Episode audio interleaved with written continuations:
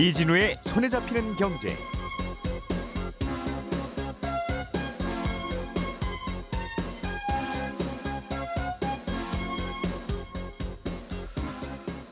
안녕하십니까 이진우입니다. 애플이나 구글 같은 글로벌 기업들이 전 세계를 다니면서 돈을 버는데 정작 세금은 그 어느 나라에서도 안 내고 조셉 회피처에 번 돈을 계속 쌓아두고 있어서 문제라는 지적들이 있었는데 이 문제를 해결하기 위한 국제 공조 방안이 내년부터 시행됩니다. 파업 노동자에 대한 손해배상 청구를 제한하는 이른바 노란봉투법이 국회 본회의를 통과했습니다. 한동안 빠르게 오르던 국제 유가가 최근에는 다시 내리고 있습니다. 10월 10일, 아, 11월 10일 금요일 손에 잡히는 경제 바로 시작합니다.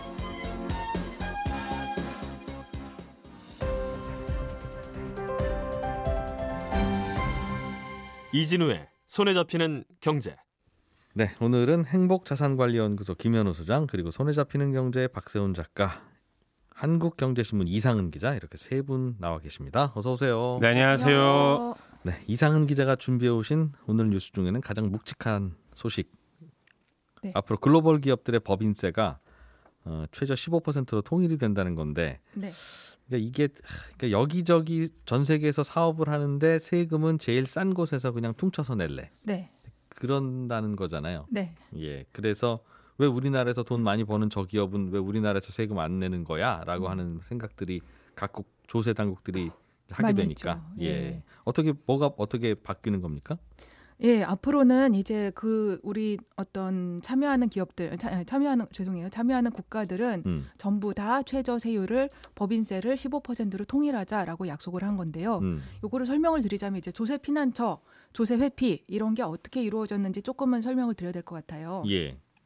일단 현재 국제 조세 제도에는 그동안에 좀 구멍이 있었습니다. 음. 그 구멍을 막기 위해서 앞으로는 모든 나라가 야, 우리 이거는 다 같이 봐주지 말자 이렇게 약속을 한 건데요. 예. 미국의 빅테크 기업들이나 아까 말씀하신 애플, 구글 이런 데나 아니면 우리나라 삼성전자, SK 이런 글로벌 기업들은 한 나라가 아니라 여러 나라에서 돈을 벌잖아요. 예. 그런데 나라마다 세율이 다르니까 음. 그러면 세율이 낮은 나라에서 세금을 내면 조금만 내도 될 것 같죠. 예. 그래서 많은 기- 글로벌 기업들이 법인세가 20%쯤 되는 자기 나라 말고 음. 10%쯤 되는 다른 나라에서 이익이 발생했다고 신고하고 예. 그리고 거기다가 세금을 낸 다음에 자기 나라에다가 가서는 아 저쪽 나라에 다 내고 왔어요 이렇게 합니다. 예. 기업들이 세금을 중복해서 내지 않도록 이중 과세를 막는 협약이 있어서 그게 가능한 건데요. 음흠. 이렇게 하다 보니까 문제가 많이 발생했습니다.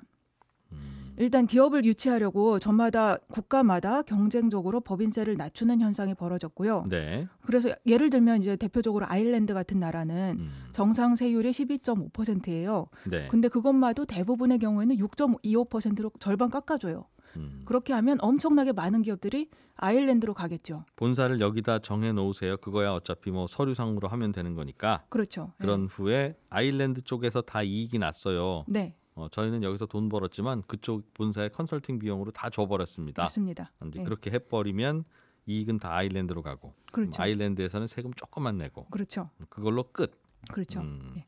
그런 식으로 했던 나라들이 이제 많이 있고 뭐 룩셈부르크 이런 데도 있고 아니면 뭐 남태평양의 나라들은 대놓고 조세 피난처 노릇을 하기도 했고요. 예. 그렇게 해서 페이퍼 컴퍼니를 잔뜩 세워놓고 사실상 거기서 기업 활동을 하는 건 아닌데 음. 세금은 그 나라에 내겠다 이렇게 해놓고요. 그래서 아무리 작더라도 근데 그 나라들 입장에서 보면 없던 세수가 생기고 없던 고용이 창출되니까 음. 그게 유리해서 그렇게 했는데 이러는 과정에서 전 세계의 법인세율이 계속 떨어졌습니다. 예. OECD의 최고 세율이 1980년에는 47%쯤 됐는데 법인세가 네. 와. 예, 근데 지금은 23% 정도로 절반밖에 안 됩니다. 음. 또 우리나라도 그 기간 동안에 50%대에서 20%로 떨어졌고요. 예. 이렇게 되는 되니까 특히 금융 위기 후에 IT 기업들이 엄청나게 성장을 하고 돈을 많이 버는데 음. 이 기업들이 주로 이 제도로 세금을 요리조리 피하니까 아 이거 맞느냐 이런 일을 하지 말게 하자 음. 이런 지적이 많았고요. 그래서 2013년부터 그 G20 국가들하고 OECD 가입국들이 함께 논의를 해왔고 예. 어 10년 걸렸습니다. 합의 보는데 네, 합의 보는데 10년 걸려서 이제 대략 얼마 받자고 정한 것이 그것이 15%입니다. 음. 그래서 시행을 하기에 이르렀습니다. 전 세계 여기 나, 저, 나- 여, 여러 나라에서 다니면서 사업하는 나라 입장에서는 네. 내가 1년 내내 출장 다닌다. 음. 그런데 독감 백신 맞으라고 하니 돌아다니다가 제일 싼 나라에서 맞았을 뿐이다. 그럼 뭐 어쩌라는 거냐 그걸 그럼 독감 백신을 세 번 네 번 맞을까? 좀 그럴 뭐, 수는 없죠. 예. 음, 뭐 이제 그런 논리일 수도 있는데 어쨌든 어, 전 세계 모든 나라가 최소한 법인세를 15%는 받자. 이보다 더 세일해 주지는 말자. 그렇죠. 그렇게 합의 세금 내는 사람 입장에서 보면 담합을 아, 하게, 하게 된 담합. 거예요. 네, 맞습니다. 음, 최소한 15%는 받자고 결의를 한 것이고 어, 우리나라도 이에 관한 법률 시행령의 개정안을 어제 입법 예고를 했습니다. 예. 그래서 내년부터 시행을 할 계획이고 2026년 6월까지는 그 세금 신고를 그 이거에 맞춰서 해야 됩니다. 음, 그러니까 우리나라 법인세율은 현재 기본적으로 20%니까 예. 우리나라에서 내는 것은 상관이 없는데 네. 만약에 삼성전자에 아일랜드 법인이 있다. 그래서 아일랜드 법인이 12.5%를 냈다고 하면 음, 어, 이 최저 기준이 지금 15%니까 그거에 못 미치게 낸 거잖아요. 예. 그러면 모자라는 2.5% 포인트는 한국에서 더 내라. 아, 구- 그 기업의 국적을 네. 둔그 네. 나라에 네네. 하여튼 이것저것 어떻게 재테크를 세테크를 했는지 몰라도 네. 음, 하여튼 15% 미달해서 냈으면 나머지는 추징한다. 예, 다 우리가 그 나라에 내지 않고 우리나라가 음. 예. 추징한다. 음. 그러면 기업들 입장에서는 굳이 아일랜드에 가서 5%만 내고 와도 네, 한국에 가면 10%또 내야 되니까 소용이 없어지죠. 굳이 아일랜드까지 가지 말자 그럼 그렇죠. 우리 이제 예, 그렇게 예, 생각하게 예, 되겠다는 예. 그렇게 될수 말씀이군요. 있습니다. 음. 예, 말씀하신 대로 이제 세율이 낮은 나라를 골라서 쇼핑하듯이 세율을 골라서 그렇게 투자를 하는 것을 할 필요를 못 느끼게 되고 예. 어, 글로벌 기업 전체로 봤을 때는 나가는 세금이 최소한 15% 이상으로 고정이 되는 거죠. 음. 어떤 방법인지는 알겠는데 네. 일단 서류상으로는 아일랜드에 있는 회사가 돈 다 벌었어요. 우리가 네. 저기에다가 지, 지적 재산권 관리하라고 맡겼더니 이 지적 재산권이 굉장히 의외로 가치 있네요. 네. 그래서 저 나라에서 돈 많이 벌었어요. 아일랜드 법인이. 음. 라고 서류상으로는 되어 있는데 음. 세금은 그래도 한국에다 내라고 하는 게 논리적으로 맞을 수는 있는지 네. 그 그것도 좀 모호할 수 있을 것 같아요. 음. 예. 그저 그런 점이 있는데 예. 어, 어 일단은 그, 이 이걸 누가 세금을 내느냐부터 한번 예, 따져본다면 예, 예. 글로벌 기업의 제일 꼭대기에 있는 법인 지금 아. 말씀하셨던 그 최상위에 예. 있는 그 법인이 내게 되거든요. 음흠. 연결 재무제표를 쫙 작성한다 그러면 제일 그- 모회사. 그, 예. 예, 그 재무제표를 맨 위에서 작성하는 그 회사, 음. 그 기업이 이제 최종 책임자, 그게 최상위 모기업이고, 네. 예, 그래서 그 나라에 어, 신고를 하고 이제 내가 만약에 예를 들면 아일랜드에서 12.5% 받았다, 아니면 음. 뭐 베트남에서 8% 받았다, 예. 그러면 그걸 우리나라에다가 신고하고 차액을 내야 하는 의무를 가지게 되는 거예요. 음흠. 그렇게 신고를 하고 이제 실제로는 물론 계열사들한테 아마 세금 낼 돈을 나눠서 너네가 좀 부담을 하여라 이런 얘기를 하겠죠. 예. 어, 그렇지만 제일 먼저 세워진 모회사가 있는 나라. 네, 아. 맞습니다. 그 나라는 처음에 세울 때부터 아일랜드에 세우는 그런 치밀한 방법을 택하지는 못할 테니까 네. 어뭐 애플 창업자든 구글 창업자든 우리가 돈 많이 벌 거니까 처음부터 미국에 세우지 말자 이제 네. 이렇게 하지는 않, 네. 않으니 네. 어, 네. 처음에 세웠던 그 나라에서 음. 세금 내라는 뜻이군요. 그렇죠. 그러니까 네. 이제 아까 말씀하셨던 질문에 대해서는 예. 그 해당 국가들이 깎아준 거에 대한 권리를 포기하고 음, 다른 나라로 보내주는 거예요. 그렇게 그, 되겠네요. 예, 예, 예. 예. 그러면 그 나라가 과세 당국이 과세할 권리를 포기하는 것뿐이지. 그 다른 나라가 이제 가져갈 권한을 안 가지게 된다. 그 그거는 이제 별개 문제가 되는 거죠. 음, 알겠습니다. 근데 전 세계 돌아다니는 나라인데 아, 기업인데 만약 세금을 안 내면 추징은 어떻게 하게 되겠죠? 그거는 이제 기본적으로는 이것이 법인세니까 예. 각 나라의 법인세 법에 따라서 처벌을 받는 겁니다. 음, 그래서 우리가 법인세를 어기면 예. 불성실하게 신고하면 불, 불성실 신고에 대한 가산세가 붙고 음흠. 또 불성실하게 납부하면 또 거기에 대한 가산세가 붙고 아까 또 안 내면 예. 그리고 계속 안 낸다 그러면 국세청이 쫓아가서 또 자산을 압류한다든가 음흠. 뭐 대표를 뭐 출국 금지를 시킨다든가 이런 거를 지금까지 우리가 해온 방법들이 있잖아요. 예. 그 방법을 그대로 적용을 하는 거예요. 그러면 음, 그거를 이제 다른 나라에 가서 쫓아가서 잡아오는 건 아니지만 최종 모회사가 있는 바로 그 나라의 과세 당국이 그 모회사에 대해서 그렇게 할 권리를 갖게 되는 거죠. 예. 처음에 이런 논란이 있었던 것이 예를 들면 프랑스 같은 나라에서는 네, 구글이 우리나라에서 돈 많이 벌어가는데 왜 세금을 아일랜드에서만 내냐? 맞습니다. 프랑스에서도 내. 음. 이제라고 시작한 건데 결국은 프랑스에서 내는 건 아니고 아일랜드에서만 내고 조금 냈던 세금은 결국은 거슬러 올라가서 미국에다 내라. 네, 그렇게 합의한 거니까. 예. 음. 프랑스는 어차피 세수가 없, 똑같이 없 없는 건데 음. 아일랜드에다 내든 네. 미국에다 내든 어, 그러나 그렇게 네. 받으면 이리저리 꼼수는 안 부릴 거다. 결국에는 어딘가에. 과세 당국이 걷게 되니까 음, 일단 걷고 나서 그거를 뭐 어떻게 배분하고 이럴 수는 있는데 알겠습니다. 예, 지금 일단 지금은 아주 거들 수가 없게 되어 있으니까 그걸 바꾸자는 얘기입니다. 음. 우리나라 기업들한테도 똑같이 적용이 되는 거겠죠. 우리나라에도 다국적 기업들이 좀 있으니까. 예, 굉장히 많으니까요. 우리 기업들도 이 제도 적용을 굉장히 광범위하게 받을 것으로 예상이 됩니다. 글로벌 기업이라고 해서 모든 기업이 다 이런 식으로 할 의무가 생기는 것은 아니고 그 규모가 큰 데만 하면 됩니다.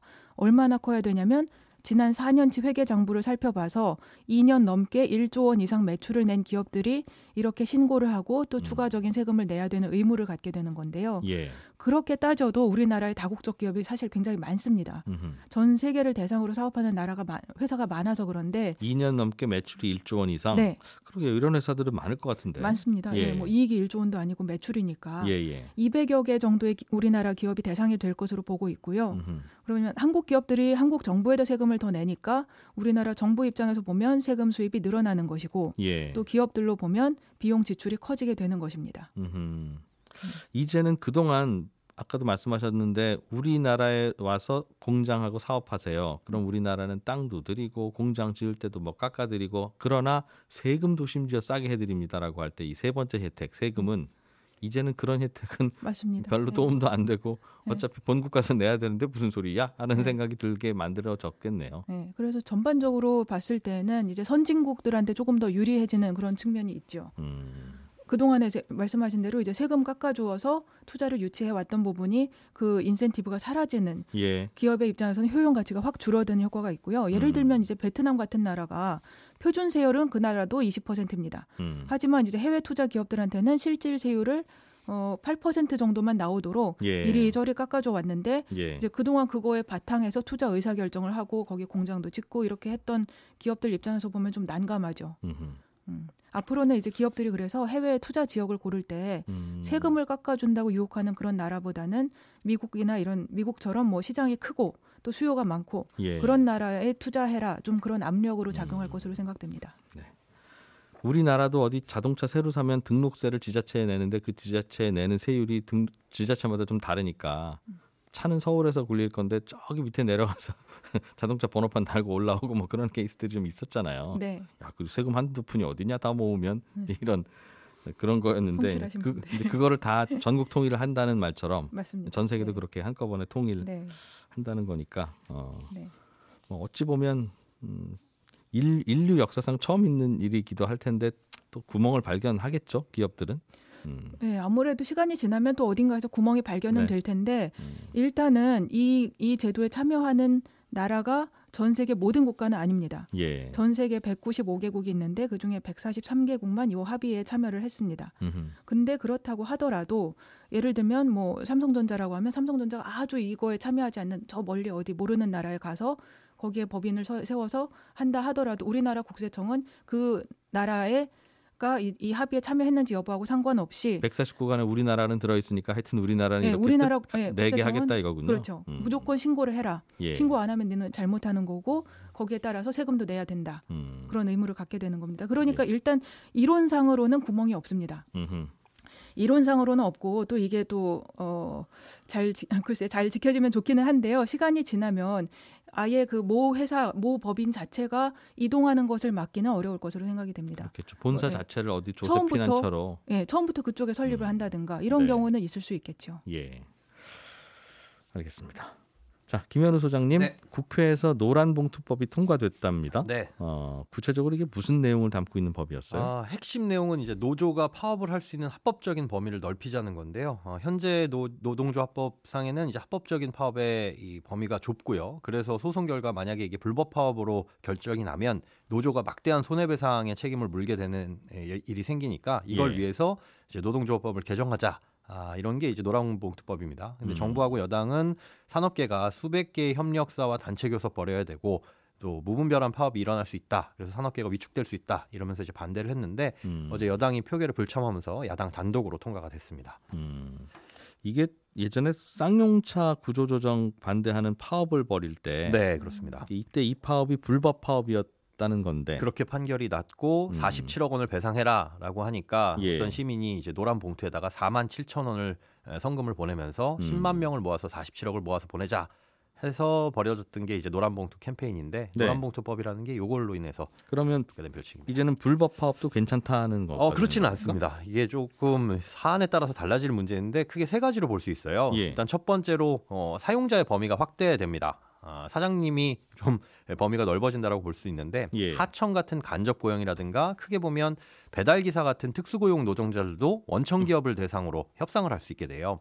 이제 지금까지는 하청업체의 노동자가 불만이 있어서 뭔가 그 협상이나 이런 파업을 하려면 하청업체 사장님을 대상으로 협상을 해야 됩니다. 근데 하청업체 사장님이 이 원청에서 돈 이렇게밖에 못안 내줘 안 주는데 내가 어떻게 여러분한테 잘해줍니까? 그렇습니다. 라고 하면 서로 이제 허탈해지는 건데 맞습니다. 그럼 하청업체 근로자가 위로 위로 위로 올라가서 본사 앞에 가서 시위해도 해도 된다는 뜻입니까? 맞습니다. 원청을 상대로도 협상이나 파업을 할 수 있는 근거가 이렇게 생기는데요. 물론 그렇다고 해서 모든 원청업체 사업주를 대상으로 협상이나 파업을 할수 있는 건 아니고 예. 실질적 지배력이나 영향력이 있는 자라고 규정을 해두고 있어요. 야 이거는 법 해석하는데 또또 그러니까. 여러 논란이 있겠네요. 이 부분에서 이제 이 법적인 다툼이 있을 수가 있습니다. 실질 음. 지배력 그리고 영향력이 있는지 없는지 이걸 놓고 따져야 되는데 이게 없다면 뭐 불법 파업이 되는 거고 음. 있다면은 합법적인 파업이 되는 거고요. LG전자에 청소기 부품 납품하는 업체가 있을 때그 네, 업체 근로자들이 파업을 하려고 하면 네, 그러면 LG전자 앞에 가서 할 수 있느냐의 문제인데요. 그렇죠. 똑같은 상황인데 네, 그럼 LG전자가 그 부품 납품하는 업체에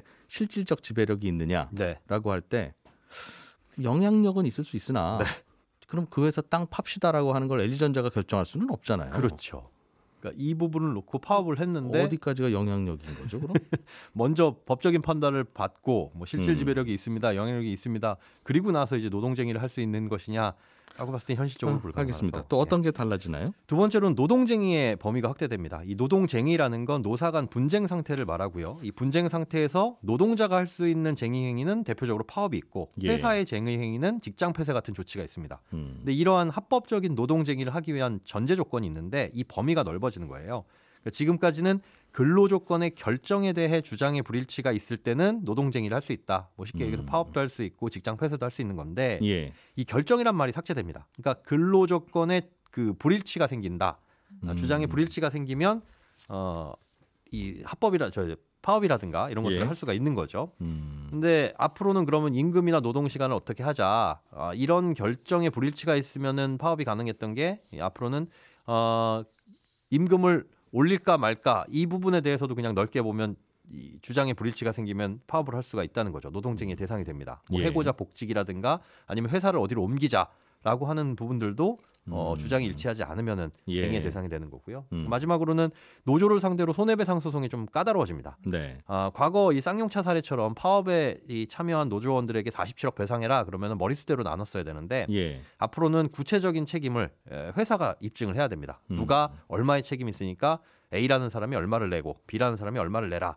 그러니까 불법 파업이라고 해도 어, 소송을 걸 수는 있는데 네. 전체 손해액으로 그냥 뭉뚱그려서 소송을 걸면 안 되고 구체적인 입증을 해야 되니까 앞으로는 그런 이 소송이 좀 줄어들 것으로 보이기는 합니다. 음, 그총 47억의 피해를 피해가 발생된 거는 확인이 되는데 네, 어, 그 47억이 노조원 누구 때문에 발생한 건지 다 일일이 구별해서 그렇습니다. 그 사람 이- 이분은 1억 3천만큼 잘못하셨고 저분이 7천만 원어치 정도라고 함- 주장하면서 그 근거까지 갖고 와라는 거군요. 맞습니다. 어, 사실상 이것 때문에 소송이 안 되겠네요. 네, 줄어들 수 있죠. 알겠습니다. 시간이 많지는 않은데 짧게 정리할 만한 지표가 좀 있나요? 어, 국제유가가 요새 조금 내리고 있는데 예. 12월 선물 가격이 WTI랑 브렌트유 모두 배럴당 70달러 선에서 거래가 되고 있습니다. 이게 예. 지난 7월 이후 가장 낮은 가격인데 음, 얼마 전까지만 해도 중동 전쟁이 확산될 거- 가능성이 높기 때문에 국제유가가 배럴당 150달러까지도 갈 거다라는 전망에 힘이 실렸는데 예. 지금은 오히려 중동 전쟁이 확산될 것 같지는 않고 음. 전쟁보다는 오히려 유럽이랑 중국의 경기 침체가 더 무섭다라는 의견이 힘을 받고 있는 상황입니다. 유럽도 불경기, 어, 중국도 불경기니까. 그렇습니다. 침체가 오면 석유 수요가 주니까 가격이 떨어질 거라고 보고 있는 겁니다. 네. 자, 저희는 또 친절한 경제로 이어가겠습니다.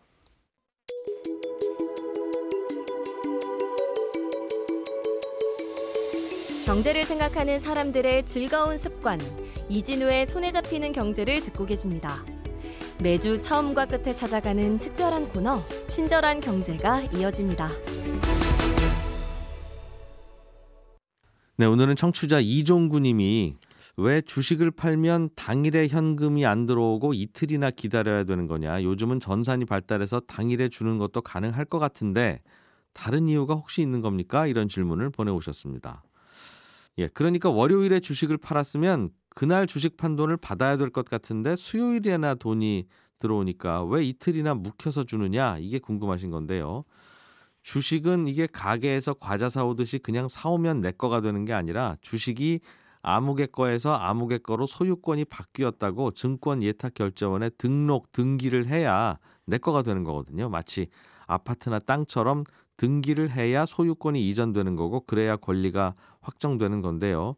그래서 월요일에 주식을 사면 월요일 저녁에 그날 주식 산 사람들을 다 모아서 화요일에 예, 증권 예탁 결제원에다가 한꺼번에 넘겨주면 그러면 이제 증권 예탁 결제원은 아 이렇게 주인들이 바뀌었구나 하면서 일일이 바뀐 걸 하루 종일 등록을 하고 나서 자 등록 다 됐습니다 하고 넘겨주면 이제 그 다음 날인 수요일 아침에 우리는 주식의 등기 권리증을 받을 수 있는 거고요. 그때가 돼야 주식 판 사람 계좌에도 돈이 확실히 들어갑니다. 그러니까 이렇게 2박 3일이 걸리는 건데 아 증권사 직원들이나 예탁결제원 직원들이 좀 밤을 새서라도 그 일을 좀 빨리 해주지 야근 좀 하면 되지 그거 다음 날까지 굳이 기다려야 되냐? 아정 그러면 인공지능은 뒀다가 뭐 하냐? 이렇게 물어보면 아주 불가능한 건 아닐 겁니다. 다만 과거부터의 관행이 그냥 이어지는 거고요. 과거에는 실물 주식을 사고 팔고 하는 경우도 많은데 바로바로 바로 돈을 내주면 만약 그 주식이 위조된 주식일 경우에는 손해가 크니까 증권 예탁 결제원에 입고시키고 주주 명부 등록하는 과정에서 가짜 주식, 위조 주식을 발견하기도 했기 때문에 그 기간을 단축한다고 늘 좋기만 한 건 아니었습니다. 그래서 어, 그렇게 했던 거고 우리나라는 이틀밖에 안 걸리니까 그래도 세계적으로 보면 빨리 일 처리가 되는 편입니다. 그런데 이렇게 실제로 주식의 소유권이 이전되고 돈이 입금되는 데까지 2박 3일이 걸리는 바람에 주식 시장에서는 돈이 다 없어도 주식을 사고 이틀 후에만 돈을 채워 넣으면 되는 미수라는 게 예, 가능해지기도 합니다. 주식은 사고 싶은데 당장 돈이 부족한 분들은 일단 오늘 매수 주문을 내고 그러니까 아파트로 치면 계약금만 내는 거죠. 그렇게 계약을 체결한 후에 이틀 후에 잔금을 내면 주식이 내 주식이 되는 거니까. 그리고 이틀 후에 에이 주가가 별로 안 오르네 그러면 그냥 그걸 팔아버리면 또 되는 거니까 오히려 돈이 없는 분들은 어, 유리해지는 면이 있기도 합니다.